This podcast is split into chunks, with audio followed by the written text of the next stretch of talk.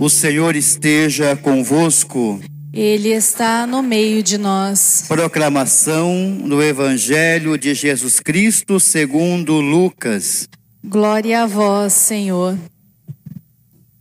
No décimo quinto ano do império de Tibério César, quando Pôncio Pilatos era governador da Judéia, Herodes administrava a Galiléia. Seu irmão Felipe, as regiões da Idureia e Tlaconítide, Elisânias e Abilene. Quando Anás e Caifás eram sumos sacerdotes, foi então a palavra de Deus que foi dirigida a João, filho de Zacarias, no deserto. E ele percorreu toda a região do Jordão, pregando um batismo de conversão para o perdão dos pecados, como está escrito no livro das palavras do profeta Isaías. Esta é a voz daquele que grita no deserto: Preparai o caminho do Senhor, endireitai suas veredas. Todo vale será aterrado, toda montanha e colina serão rebaixadas. As passagens tortuosas ficarão retas e os caminhos acidentados serão aplainados. E todas as pessoas verão a salvação de Deus. Palavra da salvação. Glória a vós, Senhor. Queridas irmãs, queridos irmãos, presentes em nossa igreja de Santa Ana, aqui em São José dos Campos, ou nos acompanhando pelas mídias sociais, a palavra de Deus vai nos iluminando nesta preparação para o Natal do Senhor. E eu quero com vocês dar um mergulho de um modo especial no evangelho que nós acabamos de ouvir o evangelho narrado por Lucas. Lucas tem uma preocupação em nos dizer que aquilo que nós acreditamos não é uma lenda. Nós não acreditamos numa fábula, não é uma historinha. Aconteceu de verdade na nossa história. E são citadas sete autoridades autoridades governamentais, civis e autoridades religiosas, para dizer: Deus veio para marcar o nosso tempo e para marcar as nossas instituições, para marcar de verdade o mundo e marcar a história da humanidade. Nada escapa desse olhar de Deus e desta presença, guardem bem, misericordiosa de Deus. São citados sete nomes. E o número sete é simbólico para falar então desta totalidade. O mundo foi visitado por Deus. É isso que Lucas quer dizer e veio marcar então cada instante da nossa história. Deus veio marcar essa história do mundo. Primeira coisa que a gente pode trazer para a vida. Deus está presente na minha história pessoal. E eu tenho deixado Deus marcar a minha história na minha vida íntima, na minha vida conjugal, na minha vida de família, na minha vida profissional, na minha vida de estudante, no meu dia a dia, na minha presença no mundo, na sociedade. O mundo percebe que Deus visitou a humanidade através de mim, porque eu não creio numa lenda, eu creio num Deus vivo que age e eu tenho dado espaço para que Ele haja através de mim, para que a Sua ação aconteça de verdade no meu coração e a partir também das minhas ações. Agora veja o que interessante. Lucas começa citando grandes autoridades da época e pessoas que moravam em palácios que nós não conseguimos nem medir o luxo. Na história e através das ruínas, eles refazem esses palácios de Herodes, de Pilatos, a casa de Anás, de Caifás. São coisas assim absurdamente grandes e já luxuosas naquele tempo. E de repente Lucas vai para um lugar da periferia de Jerusalém para falar de Zacarias e de João Batista, um homem que escolheu viver no deserto. Prestem atenção o modo de Deus agir. Deus vai nos corações mais simples e através dos corações mais simples é que ele visita a história. Através dos corações mais descomplicados e na simplicidade, na humildade, haja visto os presépios que nós montamos, é assim que Deus chega. E isso também traz uma mensagem para a nossa vida. Eu combino mais com as pessoas dos palácios ou eu combino mais com as pessoas simples? Onde é que eu encontro o sentido da vida? Nas coisas que passam? Ou eu consigo enxergar o mais importante da vida no meu dia a dia e nas coisas mais simples? E aí vem a mensagem da pessoa de João Batista. É interessante a gente dar um mergulho na história do povo de Israel, porque o povo de Israel pensava assim: Deus se calou, Deus não fala mais conosco, porque o mundo estava envolvido nessas trevas das preocupações com as coisas que passam, com as coisas daqui. Por isso, de novo, a citação desses nomes aí entre aspas, importantes na história daquele tempo.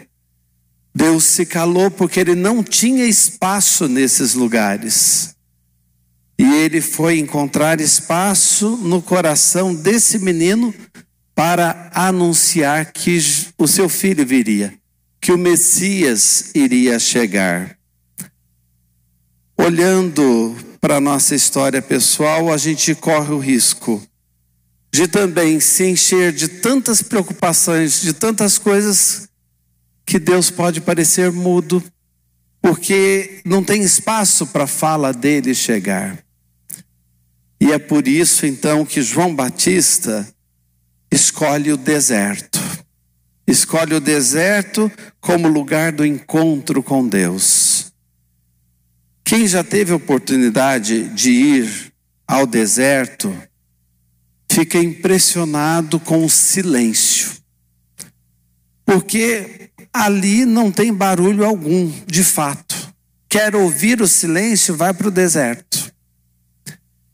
No dia a dia, dentro de nós e fora de nós é tanto barulho, é tanto ruído, tantas vozes nos disputam, que por vezes a gente até diz, ah, eu não estou escutando Deus, mas não é que a gente não escuta Deus, não tem jeito dele falar. Tem muito barulho na nossa alma, tem muito barulho no nosso ouvido, tem muito barulho no nosso dia a dia. A escolha do deserto que aparece aí no Evangelho de Lucas é para dizer: Deus encontrou o jeito de falar e um lugar para ele falar. Isso também vale muito para nós. Quer ouvir a Deus? Busque o silêncio. Faça silêncio dentro de você, porque a gente tem muitos ruídos dentro da gente que não deixam a gente perceber que Deus está falando, que Deus está se comunicando, que Ele está dando respostas também às nossas preces, às nossas orações. Uma outra coisa marcante no deserto e que tem muito a ver com a nossa vida. No deserto, a pessoa tem o essencial, porque nada ali é de ninguém. O chão é seu enquanto o seu pé está ali. Você deu um passo, o chão já fica para outro. É uma terra sem dono.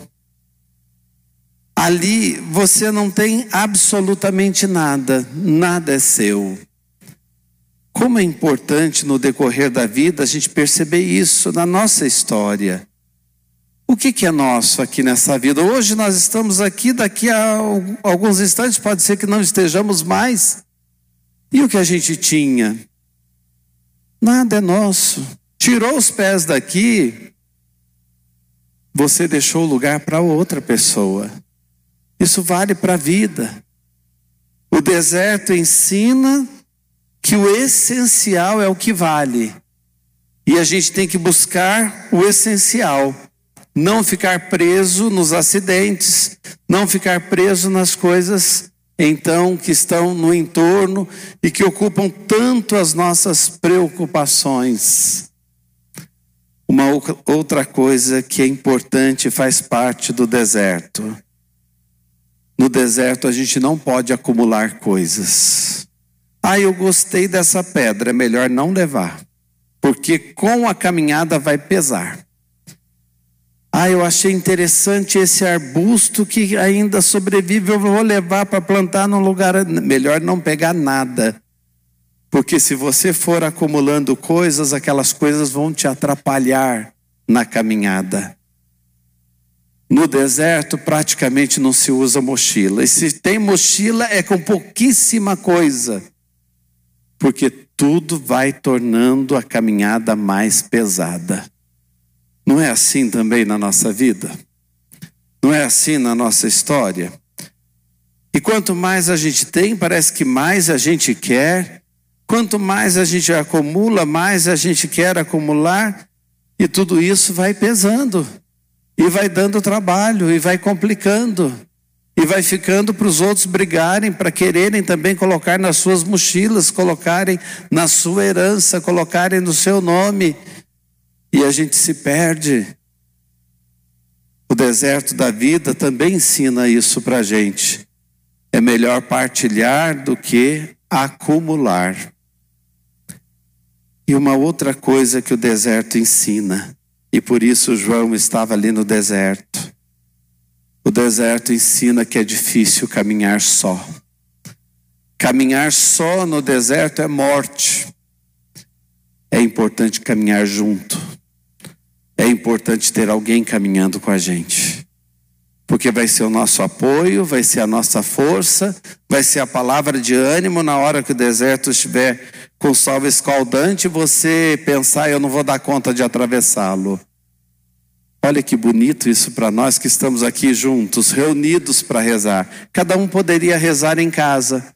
Como tanta gente diz, eu não vou à igreja, não, eu falo com Deus diretamente. Olha que graça. Mas caminhar junto tem sentido. Caminhar junto faz a gente enxergar mais longe, dá ânimo para a caminhada, impulsiona a gente, por isso nós estamos juntos. Por isso nós caminhamos em comunidade. Por isso Cristo nos quis como igreja. E em que lugar era o deserto onde João Batista estava? Perto do Rio Jordão, às margens do Rio Jordão, no decorrer do trajeto que o Rio Jordão faz. E o que, que é esse trajeto do Rio Jordão? é o limite entre o pagão e o religioso. Até hoje é limite de países. É limite da terra da escravidão para a terra da libertação, por onde Josué passou com o povo eleito. Na vida, o nosso deserto também é assim. A gente passa beirando a escravidão, alguns caem para o outro lado e ficam na escravidão. E é importante todos os dias a gente pensar, eu tenho que ficar na margem da libertação. Eu tenho que ficar na margem da salvação. Tenho que ficar na margem do encontro com Deus. Ah, mas eu vou dar conta, a vida é tão difícil. Será que eu dou conta de perseverar em tudo isso, Padre, e experimentar o deserto da vida e colher essas mensagens do deserto para Deus ser Deus em mim, como aconteceu com João Batista e Deus encontrou espaço nele para anunciar o Salvador? Deus faz o impossível. Nós ouvimos mais de uma vez na liturgia de hoje: Deus aterra os vales. Deus rebaixa as montanhas, aplana as colinas, endireita os caminhos tortuosos, é Deus quem faz. E um pecado muito grande que a gente comete nesse deserto é pensar que Deus não vai fazer. Ao mundo não tem jeito. Quantas vezes eu já ouvi pessoas dizendo tem que recriá-lo? O mundo não tem jeito. Deus rebaixa montanhas do orgulho que está presente no mundo, pode ter certeza. Deus aterra os vales das nossas diferenças, das nossas divisões. Deus é capaz de tudo isso. Não podemos duvidar de Deus. E por isso, então, a nossa perseverança no deserto da vida.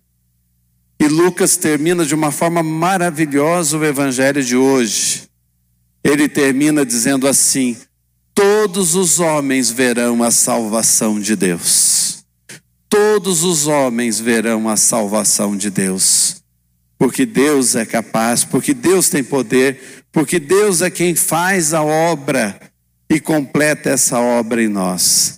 E eu fico tão feliz de dizer isso a vocês que estão aqui na igreja e a tantos que nos escutam também pelas mídias sociais, porque às vezes a gente fica no deserto da vida sofrendo porque um filho está distante, não está vindo mais à igreja, porque a gente ensinou e agora a pessoa não pratica aquela fé que nós temos, porque a gente se preocupa com a salvação das pessoas que nós amamos. Vamos terminar essa reflexão lembrando disso e acalmando o coração no deserto da vida? Todos os homens verão a salvação de Deus. Porque Deus pode, porque Deus faz.